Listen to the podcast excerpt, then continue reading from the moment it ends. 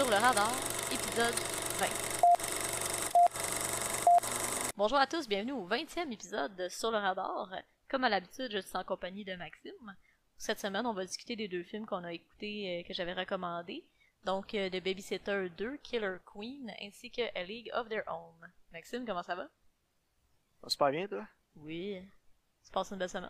Ouais, quand même. euh, je te dirais, j'ai pas, j'ai pas écouté de grand grand chose cette semaine en dehors des recommandations. Là. Mais euh, à, ton, à ta recommandation que tu avais faite sur le podcast, j'ai commencé à écouter Modern Family avec ma femme. Ouais, t'aimes ça? Euh, ouais, jusqu'à maintenant, on adore ça. C'est, c'est très drôle. Ouais, c'est drôle. Puis je trouve que Modern Family, ce qui est le fun, c'est que tous les personnages sont attachants. Ils ont tous un petit quelque chose. Non, c'est vrai, il n'y a pas un personnage qui est déplaisant, puis tu te dis, ah, lui, je suis tanné, j'ai hâte qu'on retourne à tel personnage. Ils, sont tous, ils ont tous un petit quelque chose, puis sont tous, les acteurs sont tous bons, puis charismatiques, puis sont vraiment drôles. Ouais, vraiment. Non, c'est un bon sitcom. euh. Moi, en fait, on est en train de les réécouter, tu sais, quand on dit. Ouais. Puis euh, ça, Et- ça tombe bien parce que justement, la, la, dernière, la saison 11, la dernière, elle sort comme justement à la fin du mois là, euh, sur Netflix. Ok, Donc. ouais, euh, j'ai hâte de voir ça. Ouais. À date, j'ai un petit faible pour euh, Cam. Ouais, le, le chum de, le chum de Mitchell, puis euh, le petit Manny. Manny me fait tellement rire. Ah ouais, il est tellement euh, artistique, là, puis euh, gentleman. Ouais. Mais Ah ouais, il me fait vraiment rire. j'aime bien Gloria aussi. Ouais, Gloria aussi est vraiment drôle. Merci de la recommandation, Karine. Donc, à tous ceux qui y étaient, ils savaient pas trop si allaient l'écouter, qui étaient on the fence, euh, je vous le recommande. Honnêtement, bon, ben, je suis une, bonne- une bonne sitcom. Parfait.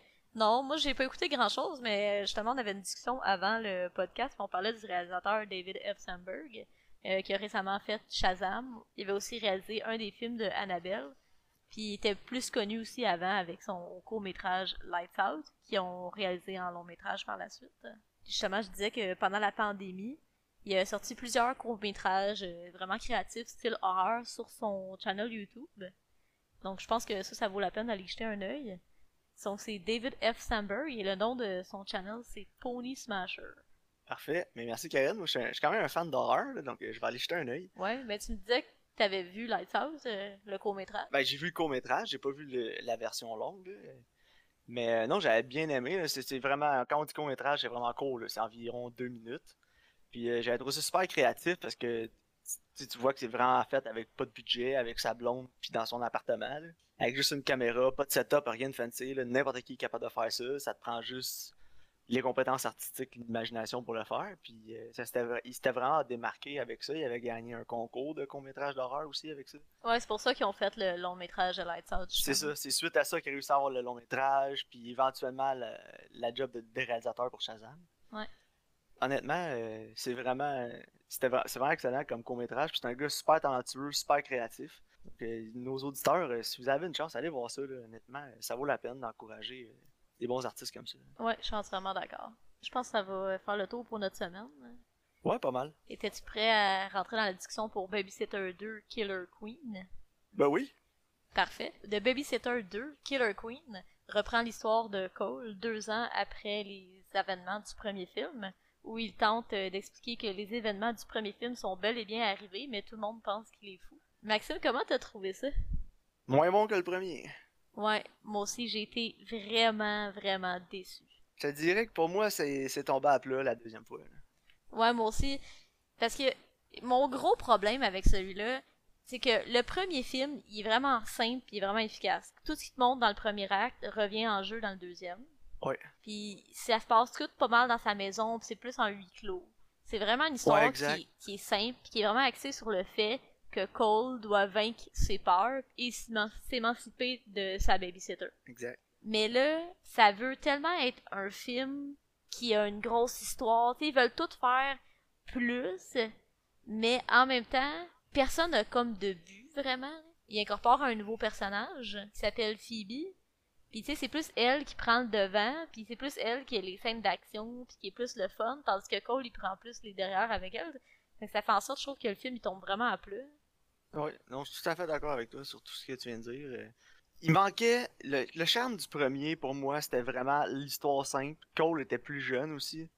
Puis c'était vraiment avec la naïveté de ce jeune-là. Là, il est pas mal plus vieux, puis l'effet naïf, où il est encore supposé être pur avec le sang de l'innocent, fonctionne tellement moins bien parce que justement, c'est plus un kid. Non, c'est ça. Puis aussi, ce qui faisait partie intégrale du charme du premier, à, à mon point de vue, c'était le, le fait que ça se passait en huis clos dans la maison aussi. C'est ça. C'était vraiment plus contenu, c'était plus stressant, mais en même temps, c'était plus drôle aussi. Puis tous les éléments de la maison finissaient par venir en jeu. Tandis que là, euh, je trouve que le film a quand même bien commencé. là. Euh, Je veux dire, la scène où il est avec le thérapeute slash infirmier, j'ai quand même trouvé très drôle. Ouais, ça c'est drôle. Euh, je pense que c'est le même acteur qui était dans, euh, dans Get Out aussi, là, qui jouait Ouais. l'ami de, Ouais. du personnage principal, puis il était vraiment hilarant aussi. Fait que là encore, il était vraiment très drôle. Je me suis dit, ah, ben ça va peut-être être une bonne suite. Je crois que ça commence à bien. Puis après ça, plus ça avance, plus l'histoire est convolue, puis plus ça devient ridicule. On retourne dans les mêmes euh, tropes que Ouais. le premier. Puis euh, je trouve que c'est là que ça a vraiment tombé à plat. Ouais, mais c'est vraiment le, le pitch du Oh non, c'est arrivé encore. Ouais. Et honnêtement, ça fonctionne pas. Puis là, ils sont dans un contexte qu'il est pas tout seul dans sa maison. Là. Ils sont comme euh, sur un lac, perdus au milieu de nulle part. Puis je trouve qu'ils ont voulu mettre, tu sais, comme plus gros, plus intense, mais que ça, ça fonctionne tellement pas, justement. là. Comparativement à l'autre, dans le premier, moi, ce que j'avais vraiment, ce que j'aimais vraiment, c'est que tout ce qui était implanté, justement, finissait par avoir un payoff. C'est comme euh, la mère, elle replace le trophée, puis là, ça, ça, oups, ça tue euh, le, personnage afro-américain. Euh, tu sais, des affaires comme ça. Puis là, il y a rien vraiment qui est implanté qui revenait en jeu. Non, c'est vrai. Le scénario était beaucoup moins tête, beaucoup moins Mm. solide. Ouais, vraiment. J'écoutais le film, puis par moment, je me disais, oh, là, on dirait que les writers se sont dit, euh, oh, qu'est-ce qu'on fait là? Comment est-ce qu'on arrange ça pour que ça taille dans le premier film là? Non, c'est ça. Puis je sais pas, c'était, vraiment pas une suite prévue. Non, non, c'est ça. je pense que ça a juste comme raidé sur la, la vague de popularité du premier. Ouais, je Puis on voit qu'ils ont eu un plus gros budget aussi pour le 2. Puis comme à chaque fois qu'on a des films à petit budget, content d'horreur, qui fonctionnent, on leur donne un gros budget pour la suite, ça tombe à plat. Non, c'est ça. Meilleur exemple, euh, c'est les, les deux derniers de M. Night Shyamalan, ouais. avec Split, qui était vraiment bon, vraiment pas de budget, mais très Ah, efficace. c'est on a été faire le, on a été faire le maximum avec chaque scène qu'on avait. Dans- Après ça, on fait Glass, qui est... Je l'ai pas fini. Je l'ai même pas vu. Puis C'était épouvantable. Puis tu sais, on, on voit que là, il y a eu des idées de grandeur. Là, on a du budget, on peut rajouter ci, on peut faire ci, on peut faire ça. Puis je comprends, tu sais, c'est excitant d'avoir du budget, là, mais c'est pas parce que t'as 60 millions de budget que t'es obligé de tout te dépenser. Si t'es capable de le faire avec 40, ne force-toi pas à rajouter des trucs dans le film pour en remettre 20 millions de plus, là. Non, c'est ça, exactement. Là. Puis tu sais, il y avait Euh, aussi, je trouve, il y avait plein de flashbacks qui servaient à rien. Ouais, c'était pour nous rappeler le premier film, là. Je veux dire, ils sont accessibles sur Netflix. Si je veux écouter le premier avant, me rafraîchir la mémoire, moi l'écouter. là. Puis tu sais aussi, je pense que le runtime, ça joue euh, quelque chose parce que le premier est vraiment court. Ouais, le 2 est trop long. Le 2, ils, ils ont dit qu'ils ont rajouté des scènes euh, parce qu'ils étaient comme Ah, ben là, on va faire un film de deux heures parce que c'est ça, ça qu'il faut faire, tu sais. Non, euh, moi j'aurais pris un petit film court, rapide, euh, drôle, énergique comme le premier. Là. Ouais, moi aussi. Mais ça a commencé comme ça, tu sais. Mhm. Le début du film, j'avais vraiment des vibes du premier, puis c'était différent un peu. Ouais. Assez pour que je me dise, ah, tu sais, on va l'écouter, puis euh, ça va. euh, ça va tout changer. Ça va être la même chose, mais ça va être drôle, tu sais, ça va une nouvelle take. Puis finalement, on se ramasse encore avec. À partir du moment où c'est écrit à l'écran, oh non, ça arrive encore. Ouais. Là, le film, ça, ça, part mal- ça va mal là, à partir de là. Non, c'est ça. Tu sais, il y avait une coupe de bonnes passes. Il y avait il y a des affaires qui m'ont vraiment fait rire. Puis j'aime beaucoup le personnage de John. Tu sais, le, le noir, là, qui était là dans le premier Ouais, moi aussi. aussi. Tu sais, Ah, il m'a- lui, il m'a fait tellement rire tout le long du film. lui. je l'aime vraiment. Tu sais, j'aime son énergie, son delivery. Tu sais, il est vraiment drôle. Puis honnêtement, j'étais contente parce que, tu sais, il, il a toffé quand même longtemps. là. Ouais. Mais, Ce que j'aimais le plus de ce personnage-là, c'était sa répartie. là. ouais. Il y avait tout le temps des bonnes répliques, puis son delivery était excellent, son comedic timing aussi. C'est le personnage qui fonctionnait le plus pour moi dans le film. là. Ouais, moi aussi. J'ai un petit faible aussi pour le père de Cole, même s'il est pas là souvent. il Euh, hein. Tu sais, le naïf, là, un peu innocent, euh, bozo, là, je trouve qu'il l'a tellement bien, puis ça vrai. fonctionne, c'est scènes, ça fonctionne très bien. Ouais, effectivement. J'étais content qu'il y arrive, euh, spoiler, là, mais j'étais content qu'il arrive comme rien de mal. Non, moi non plus. Je voulais pas. Mais bon. En dehors de ça, je te dirais. l'humour, le style de McG, j'ai- j'aime quand même. là, J'ai Ouais. quand même apprécié son style qui est revenu, son style énergique. Mais en même temps, c'était comme un overdose. Mais c'est- ça reste que le film il est dynamique puis il est le fun. Tu sais, comme visuellement, j'ai pas rien à dire. Au niveau de l'énergie, justement, puis la musique, tout ça, honnêtement, ça fonctionne. Sauf que c'est vraiment au niveau du scénario là, que se sont pris les pieds. Ouais, ils sont enfargés dans les fleurs du tapis. euh. Ouais, c'est ça, exactement. Le scénario, là, ouais, tout à fait. Honnêtement, tous mes gros points, in- mes inconvénients, puis les- trucs que j'aime pas avec le film, c'est vraiment tout le scénario. Non, c'est ça. Parce que les acteurs font un bon travail. Oh, ouais. Euh, tu sais, une bonne énergie dans le film. Il va avoir une bonne énergie sur le set aussi. C'est un film qui est quand même le fun, mais c'est juste que c'est tellement convolu pour ce que c'est supposé d'être. Ça avait pas besoin d'être ça. Non, puis Puis euh, c'est- ça qui m'a déçu. moi aussi, je pense que c'est surtout comparativement au premier. C'est Probablement que si j'avais vu ce film-là sans connaître le premier, j'aurais été comme Ah, j'aurais trouvé ça meilleur. Sauf que là, quand je le compare au premier, où ce que tout est vraiment efficace, tout est simple, tout fonctionne ensemble, puis c'est comme t'as une belle boucle à la fin dessus.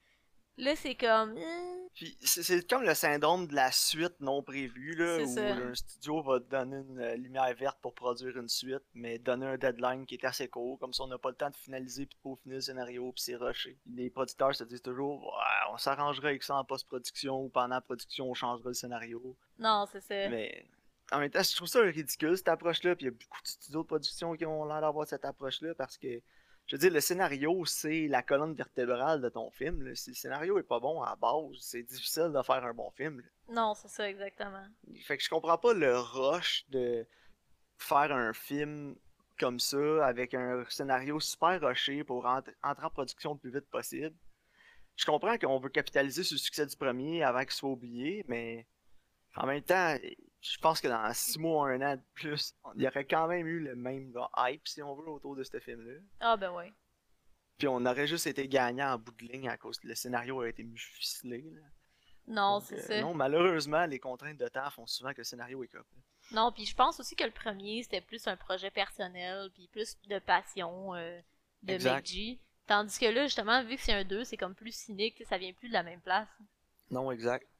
Honnêtement, pour moi, je pense que ça fait le tour. Là. Ouais, moi aussi, euh, j'ai pas grand chose d'autre à dire. C'est- compétent, ça reste ça s'écoute bien, mais honnêtement, euh, je pense que le 1 il est vraiment meilleur, il, puis il est beaucoup plus mémorable aussi. Tandis que celui-là, je vais l'avoir oublié dans deux semaines. Ah, moi, je l'ai déjà oublié, je pense. Non, c'est ça, exactement. matin. Combien tu donnes euh, sur 10 Ah, j'irais 6, là. Ouais, moi aussi, même score.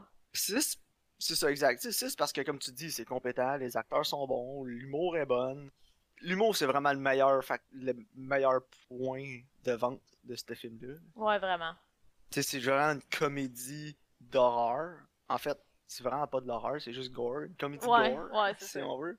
Son meilleur point de vente, c'est ça, puis ça fonctionne très bien en ce sens-là. Mais à connaître le premier, comme tu disais, on est déçu du deuxième. Ouais, exactement.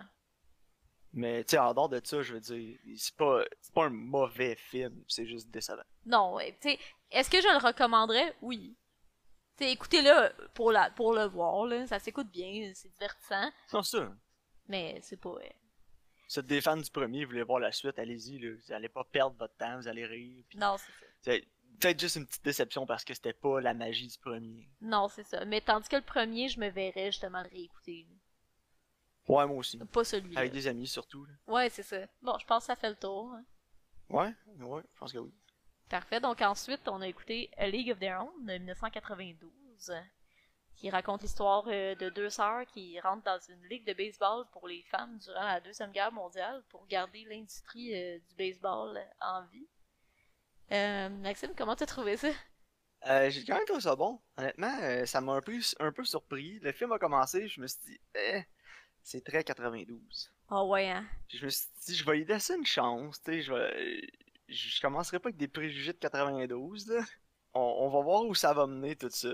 Puis honnêtement, j'ai trouvé le film beaucoup plus drôle que ce à quoi je m'attendais. Moi aussi, c'est ça, je m'en dire. Je pensais pas que c'était aussi drôle que ça. C'est vraiment plus une comédie. Ouais, exact. J'étais j'étais content d'apprendre un petit peu plus sur cette histoire-là, parce que c'est une histoire vraie. La Ligue, elle a duré jusqu'en 1954, en vraie vie, si je me trompe pas, 54 ou 56. J'ai fait mes recherches, moi aussi. hein. Mais je savais, tu sais, j'étais un grand fan de baseball, j'ai déjà été au temps de la renommée du baseball aussi à Cooperstown. Puis j'avais vu les, les monuments aux, aux femmes qui avaient joué dans cette ligue-là. Puis j'ai trouvé ça vraiment intéressant comme histoire, puis je savais même pas qu'il y avait un film relié à ça. Ok. Mais un des, des trucs qui m'a déçu un peu du film, c'est que les personnages sont tous fictifs dans le film. Ouais. Je sais pas s'ils ont pas pu avoir les droits pour les vrais personnages, ou c'était trop compliqué avec euh, la succession de ces personnes-là, ou s'ils étaient encore en vie, ou c'était peut-être plus intéressant d'amener nos- ses propres personnages à l'écran. Sauf que avoir été des vrais personnages, je pense que ça aurait été un petit peu plus intéressant d'avoir des vrais backstories là, pour euh, Ouais, effectivement. mettre des, des visages sur ces personnages-là. Ils sont, sont inspirés des vrais personnages, mais ils sont pas. C'est pas, comme le personnage principal qui est joué par Gina Davis. Son alter ego, si on veut, dans la vraie vie, c'est une Canadienne qui vient du, du Manitoba. J'ai trouvé ça intéressant, sauf que, ouais, c'est mon petit bémol. Là, je dire, ça enlève rien au film, là, mais ça aurait été peut-être un petit peu plus un peu plus agréable si ça avait été genre historiquement plus accurate. Mais tu sais, les noms des équipes sont vrais puis tout. Mhm. Mais je pense aussi qu'ils ont pas peut-être pas pris toutes les vraies filles parce que chaque, chaque personne est vraiment différente. Puis je pense qu'ils voulaient créer comme des, des personnages tout ultra différents pour avoir une dynamique entre les personnages. Non, exact, non, t'as raison. Genre, je pense que c'était plus pour comme espèce avoir le genre le personnage atypique pour montrer que c'était des filles de plein de backgrounds puis plein de milieux différents qui ont formé ces équipes là. Exact, ouais, non, c'est vrai, t'as raison. Je pense que c'est surtout dans cette optique là, que je le vois. là. Ouais.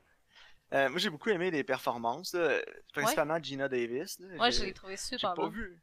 J'ai pas vu beaucoup du travail de Gina Davis dans sa carrière, mais euh, je dois avouer que là-dedans, elle était vraiment bonne. là, Puis Ouais. elle a vraiment bien vendu sa performance, surtout la relation avec sa sœur. Qui, soit dit en passant, l'actrice qui fait sa sœur était vraiment pas au même niveau que Gina Davis. Ouais.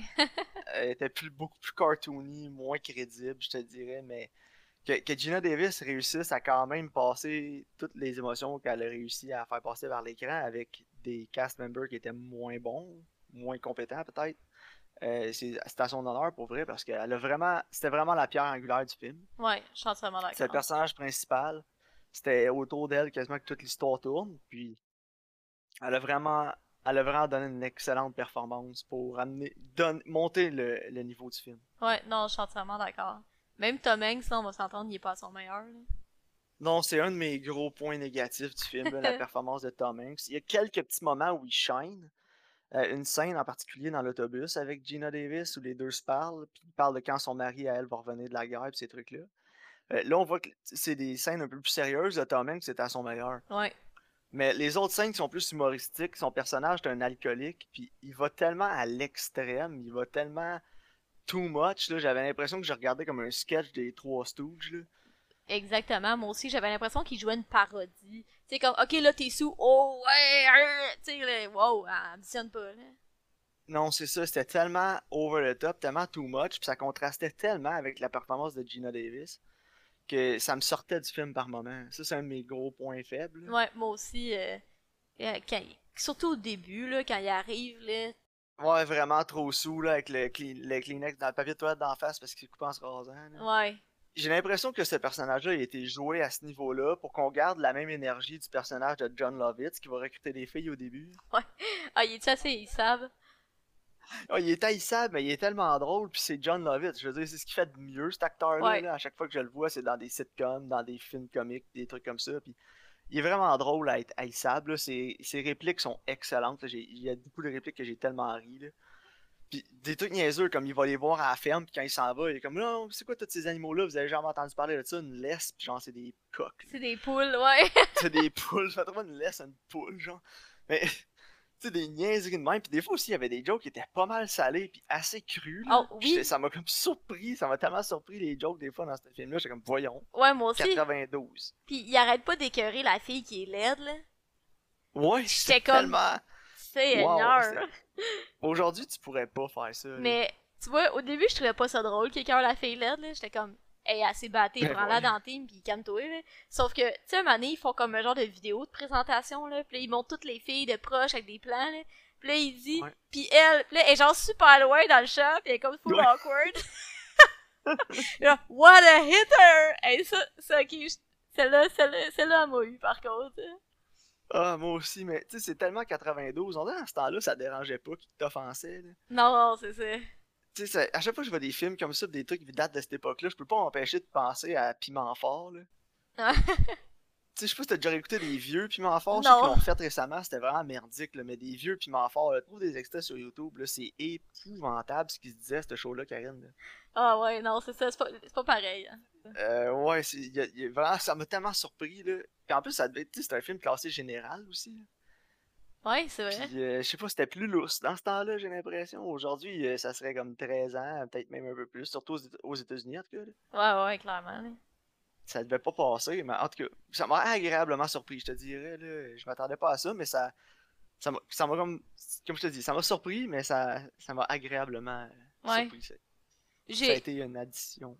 ouais, j'ai aimé les scènes de baseball aussi. Je trouvais que. Sais, on comprenait bien le jeu, on, voyait, on les voyait jouer, on les voyait slider, euh, battre. euh.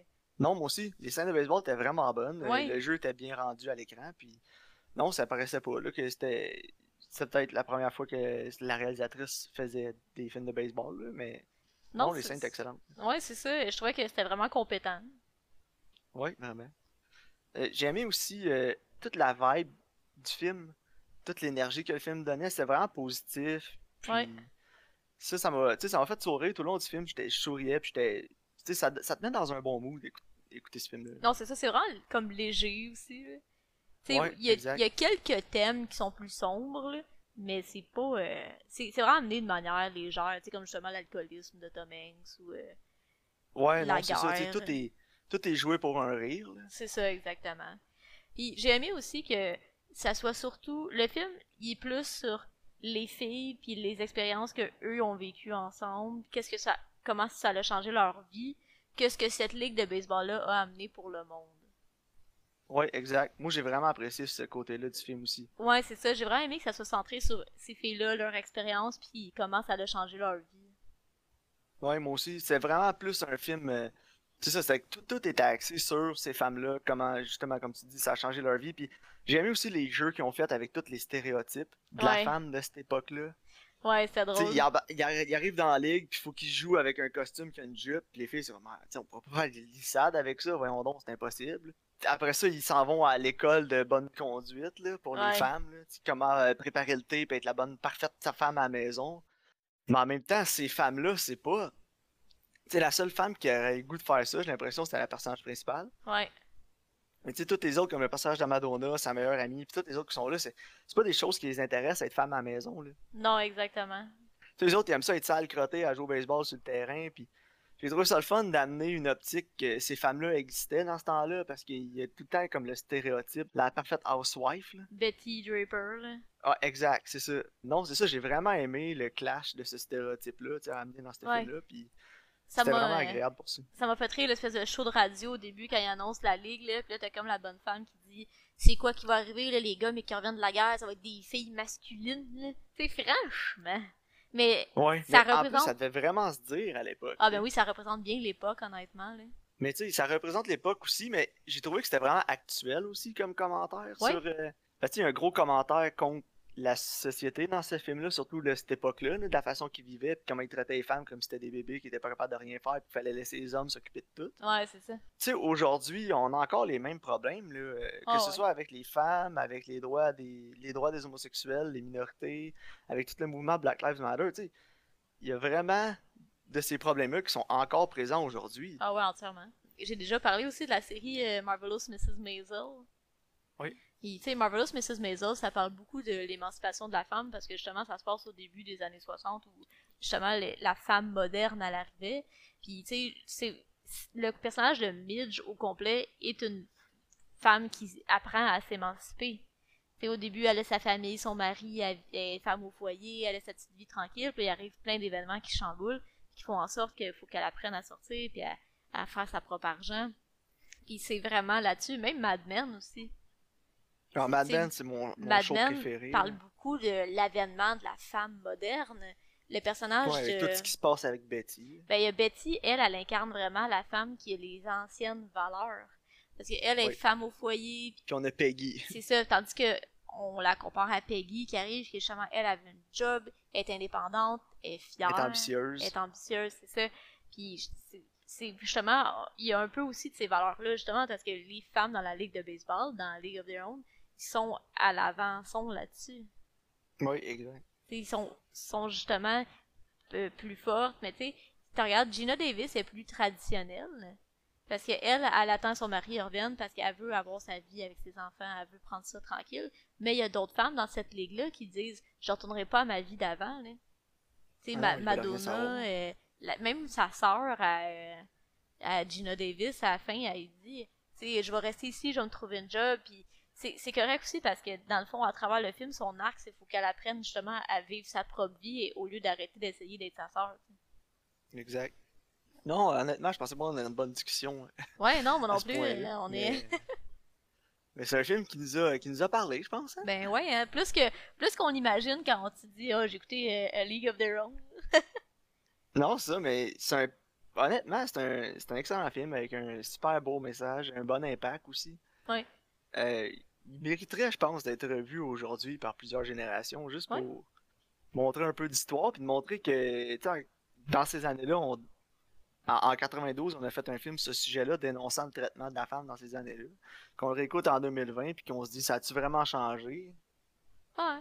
Ouais. Tu sais, il y, a des- il y a des choses qui ont changé, mais je veux dire, les femmes sont encore en général moins payées que les hommes pour les mêmes jobs. Non, c'est vrai. Ils sont souvent discriminés aussi pour des postes. Ou, euh, Ouais, exact. Là. Puis en tout cas, je veux dire, ça change un peu, mais il y a encore du chemin à faire. Non, c'est ça. Dans d'autres sphères aussi, là. Donc, euh, non, je trouve ça, ça intéressant, mais pour, pour Mais- les aspects négatifs, euh, ouais, vas-y. Ouais, ah ben, je vais juste dire, je pense aussi que League of Their Own, c'est un film qui, même si, justement, dans mes aspects négatifs, c'est on a que c'est plus caricatural, euh, c'est quand même un produit de son époque, là, quand on parle des années 90, au niveau de la réalisation. Mais je pense que ça le message puis le sujet reste assez intemporel qu'aujourd'hui, ça se réécoute assez facilement. Non, exact. Alors, c'est ce que j'ai trouvé aussi, tu sais, pour faire un parallèle avec Bugsy de la semaine dernière. Ouais. euh, c'est bon qu'on a écouté les deux, les deux films Des années Semaine après 90. l'autre, Mais on voit la différence. Puis, tu sais, au niveau de la réalisation, puis de la tonalité, les couleurs, puis même le son, puis tout, tu sais, Bugsy, c'est vraiment similaire à League of Their Own. Effectivement. Ça a probablement été même shoté avec la même caméra, là. Ouais, sûrement, là. Mais, mais je veux dire, les qualités de League of Their Own font que ce film-là est encore écoutable aujourd'hui, tandis que Bugsy, vraiment pas, là. Mettons qu'aujourd'hui, si tu voudrais montrer euh, League of Their Own à tes enfants, sûrement qu'ils aimeraient ça. Ouais. Un peu comme euh, Stand By Me. Ouais, exactement, comme qu'on avait dit. Mais non, je suis vraiment content d'avoir écouté. euh, tu sais, mes petits négatifs, peut-être. euh, j'ai trouvé que le film était un peu long vers la fin, là. euh, Ouais, quand moi on a toute Quand a toute la chicane entre les deux sœurs, puis après ça, c'est. Tu sais, j'ai l'impression qu'on s'approchait plus de la fin, là, on embarquait dans le dernier acte, mais j'ai trouvé qu'il y avait un, un drag là, vers la fin. là. Ça aurait peut-être pu être un peu plus court. On avait pas. Il y a beaucoup de drama un peu dans ce troisième acte-là. Que Ouais, peut-être on aurait pu se passer un Le peu. rythme est plus lent aussi, là, tu sais, ça ralentit, là. Ouais. Tu sais, quand, quand, quand il arrive là-bas, il commence à s'entraîner, il s'habitue l'un à l'autre, il commence à développer la ligue. Le rythme est vraiment là, là, c'est accéléré, ça pick up, ça va vite, ça va vite. Ouais, il y a plein de Après ça, t'as la péripéties. chicane. euh, Ouais. Là, t'as la chicane avec les deux sœurs, l'autre est échangé. C'est, ça apparaît plus long parce que justement, le film était vraiment accéléré avant, puis c'était toute leur saison. Puis là, enfin, ça se ralentit, puis il reste quoi, deux parties? Ouais, c'est ça. Puis aussi, juste au niveau du rythme, euh, au niveau comme des cotes, les plans sont plus longs, euh, la musique est plus lente. euh, parce que justement, le, Non, le veut, veut pas, le- la, la thématique, l'ambiance devient un peu plus lourde, donc le film ralentit. Sauf que je pense que c'est le fait de le mettre, de le juste poser avec les deux premiers actes qui sont effrénés, énergiques, que là, whoop, tu sais, on a plus une rupture de ton. Ouais, on s'essouffle un peu vers la fin. C'est ça, exactement. Mais sinon, en, en- dehors de ça, je veux dire, euh, le film est, extrêmement compétent. Les, Ouais. Comme on parlait, les, les performances sont majoritairement positives. Il y a quelques petites dods, là, un peu comme Tom Hanks. Là, mais... bon, je pensais jamais dire Tom Hanks, c'était le point faible du film. Non, moi non plus. Mais bon, fallait voir un film de 91 pour euh, voir ça. Mais on peut avouer que Tom Hanks, après, il a vraiment euh, amélioré son jeu, là. Ouais, vraiment. Ouais. Avec Après Forrest ça, il a Gump. euh, Après ça, il a fait Philadelphie, Forrest Gump. Ben, après, il est devenu la légende Tom Hanks. C'est ça, The, The Man, Castaway. euh. The Man, The Myth, The Legend, Tom Hanks. Donc, pour moi, ça conclurait la discussion de Ouais. League of Their Own. Ouais, moi aussi. euh, je pense que. Sur 10, euh, j'irais avec un 7.5. Ouais, moi aussi. Au début, je pensais un 7, mais avec notre discussion, je pense que ça a élevé un peu le film dans mon, dans mon opinion. C'est drôle, moi aussi. Cette semaine, on a les mêmes ratings. C'est très drôle. Ouais, Ah. exactement, c'est vrai. D'habitude, on a une petite, on a une petite différence. C'est jamais une grosse différence. Là. Je pense Non. pas qu'on a- on a jamais eu un film que les deux, on s'est ostiné, là, que j'ai donné un 2 ou que t'as donné un 8 ou l'inverse. là. Avant qu'on passe aux recommandations, euh, je voulais savoir euh, euh, pour. euh, j'avais commencé, pas une série, là, mais j'avais commencé un petit peu euh, un segment où on se présentait, où on parlait un petit peu plus de nous pour Ouais, ouais. se, au- se présenter aux auditeurs. Euh, je voulais savoir, euh, c'est quoi le, le premier film que tu as vu qui t'a fait vraiment tomber en amour avec le cinéma? C'est pas nécessairement le premier film que tu as écouté, Ouais, non, c'est juste un film qui a eu un impact sur ton amour du cinéma puis qui t'a donné envie de découvrir d'autres styles de films puis de découvrir le cinéma plus au sens plus large. Ouais, euh... C'est une bonne question. J'étais sûre qu'il y a Amélie Poulain là-dedans. là. Ok. C'est un film qui est vraiment fascinant, qui est tellement bien réalisé. Fait que, tu juste euh, la, la couleur, la narration. euh, c'est un film qui est vraiment compétent, puis qui est vraiment euh, différent aussi. Ok. Fait que, il y a ça. Mais sinon, je vais y aller. avec- Je vais y aller avec le mien puis ma- mon, euh, mon explication, puis ça va peut-être t'inspirer. Ouais. Mais avant de voir ce film-là, que je vais nommer après pour garder un petit peu de suspense, Mhm. euh, j'étais beaucoup d'un film d'action, d'un film d'entertaining, entertainment. Je voulais juste comme écouter un film pour décrocher, puis je me disais toujours, tu sais, Ah, un film, c'est pour passer le temps, là, tu pas... Je voyais pas ça comme plus comme de l'art, je te dirais. Ouais, ouais. Fait que, tu sais, j'écoutais surtout des, comme je dis, des films d'action, des trucs comme ça. Puis finalement, j'ai- j'avais vu l'annonce de ce film-là à la télé. Puis je me souviens, c'était un film qui m'avait frappé. Je m'étais dit, ah, ça a l'air intéressant ça. Puis c'était un film avec un sujet plus adulte. Tu sais, des, des, perform des bonnes performances. Puis tu sais, qui traite d'un sujet un peu plus lourd. Puis des trucs comme ça. Puis j'ai écouté le film, j'ai adoré ça. Puis je me suis dit, ah, je pourrais, tu sais, branch out. Je pourrais arrêter d'écouter tout le temps les mêmes niaiseries. puis essayer d'aller ailleurs. Puis ce film-là, c'est La Constance du jardinier. Je sais pas si tu l'as déjà vu. Ah oui, mais ça fait trop longtemps. Avec euh, Ralph Fiennes puis euh, Rachel Weisz. Ouais. Je me souviens, je l'ai vu avec toi, puis maman. Ça se peut, oui. Moi, j'avais été le voir au cinéma par moi-même, en plus. J'étais tout seul, puis j'avais comme 16 ans. J'allais voir ça au cinéma, puis j'avais vraiment aimé ça. Puis ça, ça m'avait frappé qu'un film comme ça m'attire, premièrement. Puis après l'avoir écouté, je me suis dit, ah, c'est vraiment bon, tu sais, je pourrais commencer à écouter d'autres choses. Puis après ce film-là, je me suis dit, avoir écouté euh, Le talentueux Monsieur Ripley. Ah, c'est tellement bon. Puis c'est vraiment après avoir écouté le talentueux Monsieur Replay que mon amour du cinéma a kick in full gear, puis que là j'ai commencé à écouter plein de choses. Mais euh, ouais, non, c'est l'effet que Mr. Talented Mr. Ripley a eu sur moi. Il est tellement venu me chercher là, dans mon dans mon corps. Là, Ouais. Après avoir écouté ce film-là pour la première fois, surtout plus jeune, j'étais shaké. Là. Ouais. Puis je m'étais dit, mon dieu, un film peut faire ça. Moi, j'ai. C'est pas juste comme pow pow, ça explose, c'est le fun. Non, c'est ça. Euh, J'aime beaucoup Gataka, personnellement. Ok. T'as-tu déjà vu? Non, j'ai jamais vu Gattaca. c'est avec Christian. Bell, hein? Hmm, C'est Christian Bell ou c'est euh, Non. Ah non, c'est Ethan Hawke. Ethan Hawke, euh, Jude Law, puis Uma Thurman. C'est ce Jude là. Il me semble qu'il y avait un acteur britannique là-dedans. Jude. Ouais. Parce que c'est c'est comme un film de science-fiction, mais qui est aussi extrêmement philosophique sur la condition humaine, où ce que l'humain s'en va avec la science. Mais c'est aussi sur le fait de réaliser tes rêves, puis aller à la poursuite de, de tes objectifs. Puis moi, c'est un film qui vient vraiment beaucoup me chercher personnellement. là. Puis tu sais, ça montre justement que la science-fiction, c'est c'est pas seulement pour des films de monstres dans des vaisseaux. là. Non, exact. c'est aussi, c'est aussi pour euh, faire des métaphores, passer des messages. Puis, ouais, je te dirais est- c'est un des films qui est très, très influençable. là. Puis sinon, j'aime, j'ai vu au cégep, quand j'étudiais en cinéma, j'ai écouté euh, 2046 de Wong Kar Wai. Puis moi, c'est Ouais, un, Wong Kar Wai. moi, c'est un de mes films favoris. Là.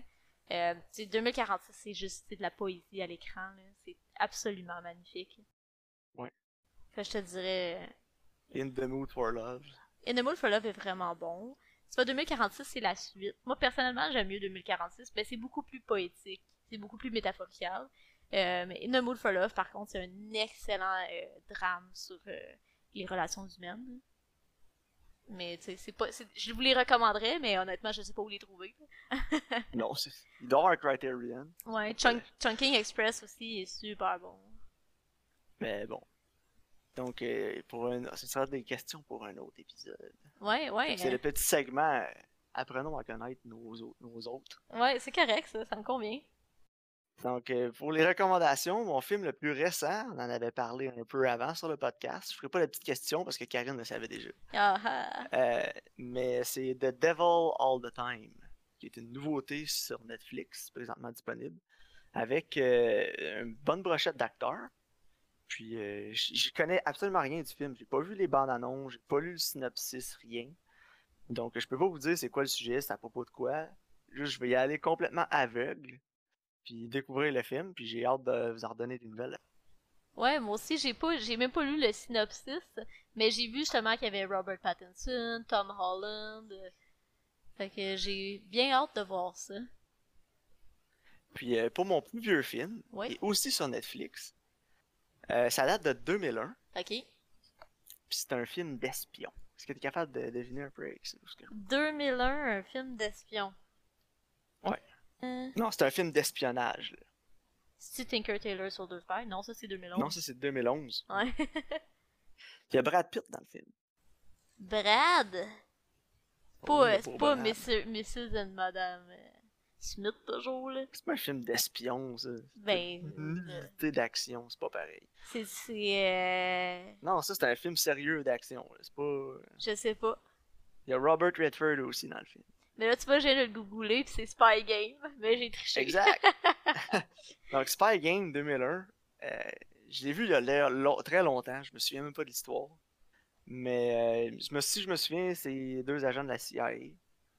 Puis euh, j'avais beaucoup aimé, si je me souviens bien, le film. Donc euh, j'ai vu, j'étais allé en mode pour un film d'espionnage un peu plus sérieux. C'est pas une mission impossible là, avec des cascades. Ouais, ouais. C'est vraiment quelque chose de réaliste. Donc Ouais. je me suis dit, Spy Game, on va y aller pour ça. Parfait. Ah, ben, je suis contente parce que je l'ai jamais vu.